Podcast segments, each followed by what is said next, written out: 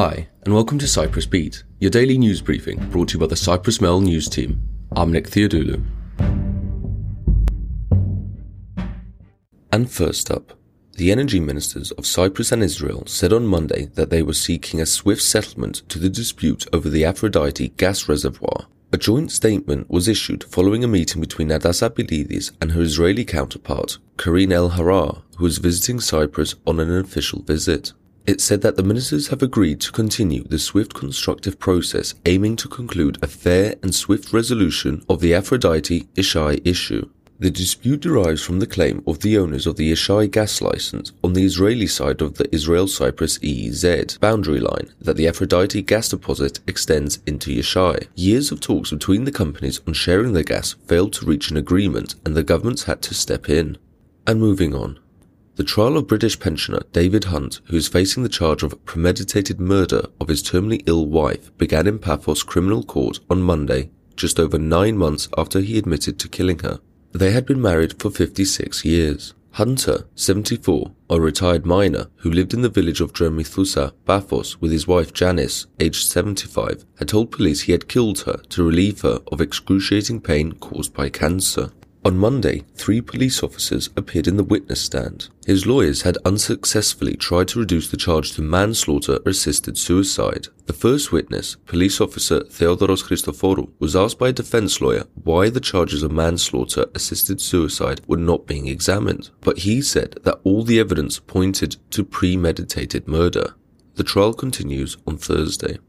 And elsewhere, a second meeting between the four independent presidential candidates, Achilleas Dimitriadis, Konstantinos Christofidis, Marios Eliadis, and Christodoulos Protopapas, is set to take place on Wednesday. On Friday, the four had met for lunch to discuss the possibility of cooperating in the elections by backing a single candidate. Wednesday's meeting is expected to further explore this idea.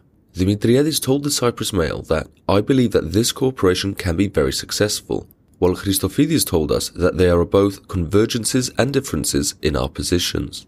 And next, the campaign team of presidential candidate Nikos Christodoulidis opted for total silence on Monday after their former social media manager blew the whistle on the campaign's underhanded tactics, including creating fake Facebook accounts to attack rival politicians and journalists. In an extensive interview in Sunday's Politis newspaper, Manolis Kyriakou, a social media expert, said that Christodoulidis personally asked him to slander journalists by saying that they are on the take from political parties. The Cyprus Mail contacted Christodoulidis' team for response, which was a curt no comment. And elsewhere, Cyprus is aligning itself with the West as part of a strategic policy following the Russian invasion of Ukraine, Defense Minister Charalambos Petrides said on Monday. He was speaking after the US lifted an arms embargo against Cyprus that had been in place since 1987.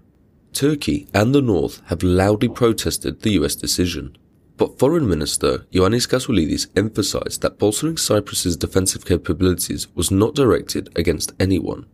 And next, a 55 year old Ukrainian woman detained after brandishing a knife at a demonstration by Russian activists was charged in Larnaca District Court on Monday with carrying a weapon to cause terror, drunkenness, disorderly conduct, and disturbing the peace. On the evening of August 22nd, the suspect approached a group of about 20 people celebrating Russia's Flag Day, holding a knife.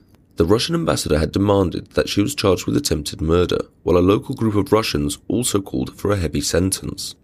And finally, Tourist arrivals in August saw a 40.2% increase, reaching 450,000 compared to the 320,000 in August of 2021.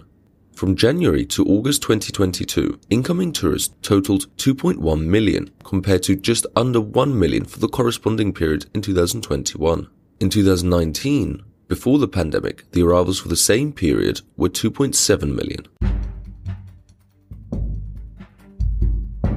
And that's all for today. But as always, for the latest news, commentary, and analysis, check out www.cyprus-mail.com.